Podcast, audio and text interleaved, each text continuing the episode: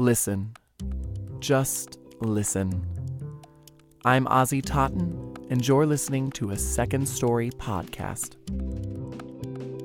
Second Story is a hybrid performance series, a collaboration among writers, performers, musicians, and others to create good stories and good times. The stories are written by the performers themselves, sometimes funny, sometimes poignant, always thought provoking. And now, Eric Hazen. You know how disappointing your father is probably the worst feeling in the entire world? Maybe you got caught smoking, or you ditched school, or maybe, I don't know, you rolled a 200 pound solid oak table down a hill in your subdivision just to see how fast it would go. And, and maybe that 200 pound solid oak table took out a chunk of your neighbor's garage, or maybe ran over his dog's tail, or went over his pride and joy subcompact pickup truck. Not that any of that was me. And your dad, he says, I'm not mad, son. I'm just disappointed. And it's probably, definitely, absolutely the worst feeling in the entire world. Trust me, it is so much worse when he doesn't say anything at all.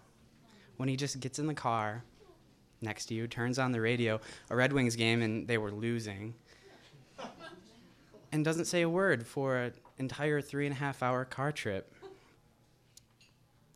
It's so much worse when your dad isn't just disappointed, when he's dis- when he's ashamed. See, when my family moved from the middle of nowhere farm town of Nunica, Michigan, to a suburb outside of Detroit called Bloomfield Hills, I had no idea that it was one of the wealthiest communities in the country. I was in the sixth grade. I knew a grand total of a half dozen facts about the world, and none of them had anything to do with wealth. I didn't know the first thing about estates or trust funds, property values, or the cost of living, or why any of that meant that my family had gone from living in a huge farmhouse in Nunica to a tiny two bedroom apartment in Bloomfield with these dirty carpets and retro green appliances that weren't like retro, like the cool orange couch you bought at Ragstock, retro old, retro broken. We didn't really have a home anymore. We had a unit. Unit 1M.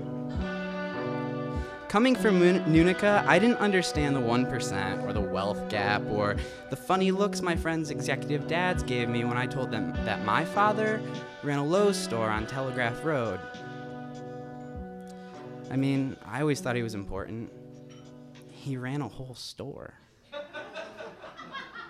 For the first five years of my public school education, I'd gone to school with kids whose highest fashion items were the t shirts they got on vacation to places like Jackson Hole. kids who brought good old PB&J and a juice box for lunch. That first day at Bloomfield Hills Middle School, I was rubbing elbows with kids who were who all had other people's names on their clothes. Ralph Lauren, Calvin Klein, Vera Wang, Marc Jacobs, Gucci. At lunch, these sixth graders pulled out things like grilled salmon salads with a light tomato vinaigrette. There wasn't any Chef Boyardee in this cafeteria. These kids were eating carrot and ricotta stuffed ravioli. When I went home after that first day of school in Bloomfield, I told my mom I wanted a Gucky shirt, that all the other kids were wearing Gucky. My mom decided she had to do something. First, she taught me how to pronounce Gucci. And while my folks couldn't afford anything like that, not when they were going broke paying for Unit 1M and its retro appliances, my mom sure knew how to sew. She bought packs and packs of Hanes t shirts for my brother and I. And she would sew these little polo guys on the breast pocket. She sewed Nike swoops, Reebok crests, Tommy Hilfiger logos, Abercrombie and Fitch, Aeropostale. She sewed it all onto anything she got off of the sale rack. And our lunches got an upgrade too. Peanut butter was out and ham and Swiss was in. But these weren't just any ham sandwiches. Nope. Good old mayonnaise wasn't good enough for her wannabe Bloomfield Hills sixth grader on a budget.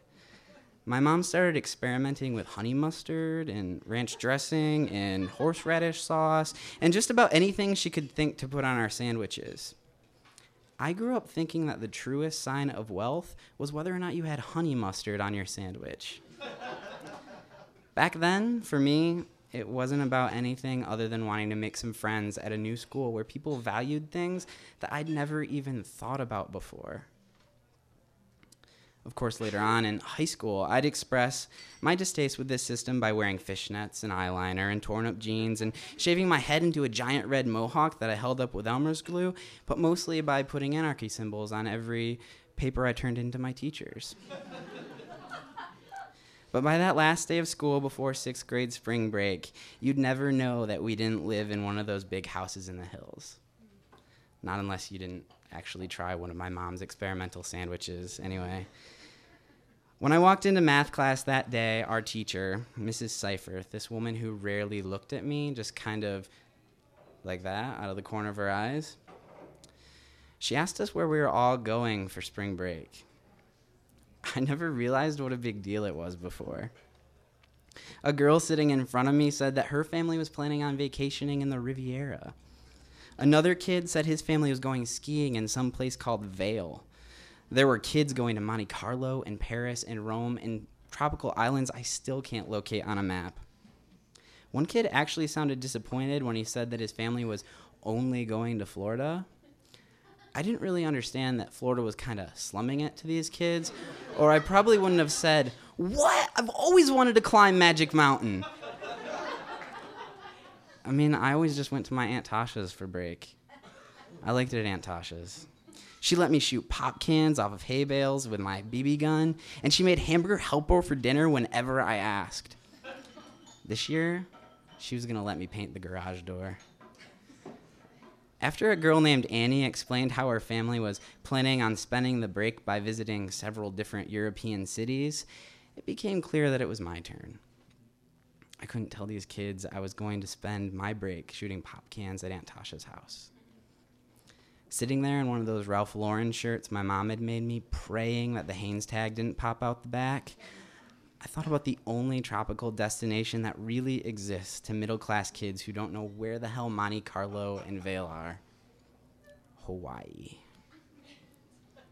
I mean, it's the place some Wheel of Fortune was always win- Wheel of Fortune contestant was always winning a trip to. It was the place my uncle had taken his family when he got this big bonus from work. It was the beach and the ocean and drinks with umbrellas in it. It had to be glamorous it had to be good enough, right? I tried to say it all nonchalant. We're just going to Hawaii for the week. How nice, my teacher said, still not really looking at me. She didn't seem all impre- at all impressed, and I was like, "What the fuck? Saved by the Bell. The college years found it exotic enough." but then she threw me off big time. Which island? she asked. Oh, uh, all of them. And once I was going, there was no stopping me. It's like this whole code formed in my head.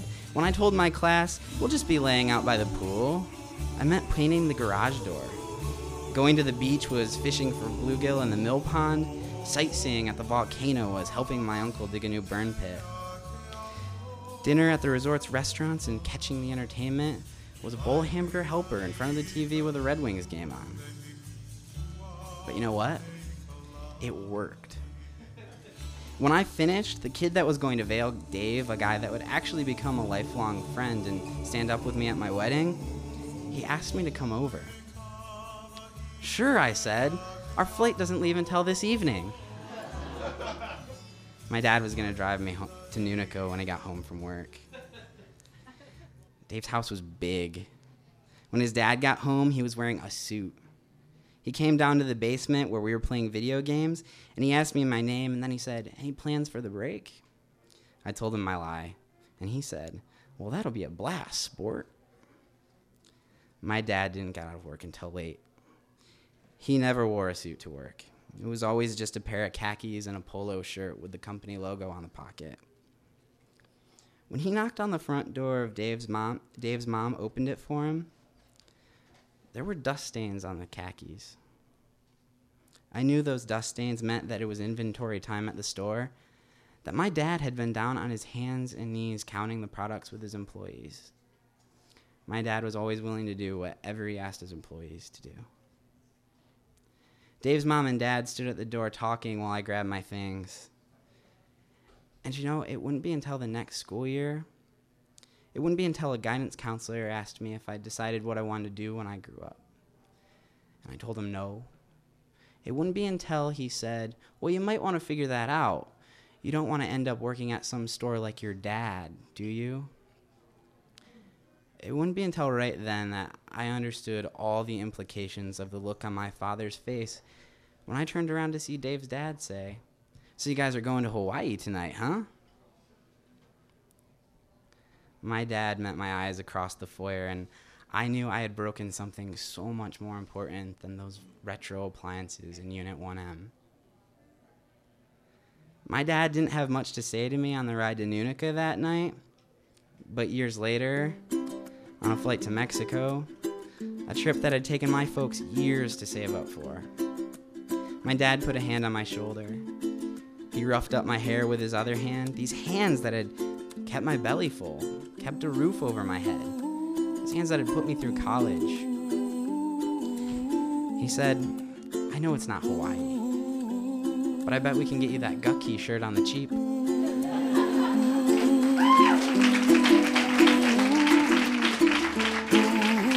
That was Eric Hazen. If his story gives you ideas for your own second story, we'd love to hear them. Please join us for our ongoing series at Webster's Wine Bar in Logan Square. Second Story podcast is brought to you by Amanda Delheimer, Megan Stielstra, Bobby Biedrzycki, Sherry Pentamone, Mikhail Fiksel, Nick Kawahara, Ozzy Totten, and Eric Hazen. Second Story is funded in part by the Gaylord and Dorothy Donnelly Foundation, the Richard H. Driehaus Foundation, City Arts Grants, the Chicago Community Foundation, a part of the Chicago Community Trust, the Arts Works Fund, and generous support from our fans. For more information about Second Story, including a full list of our upcoming performances, information on becoming involved with Second Story, or to make a donation, please visit us on our website at secondstory.com. I'm Ozzy Totten, and thanks for listening.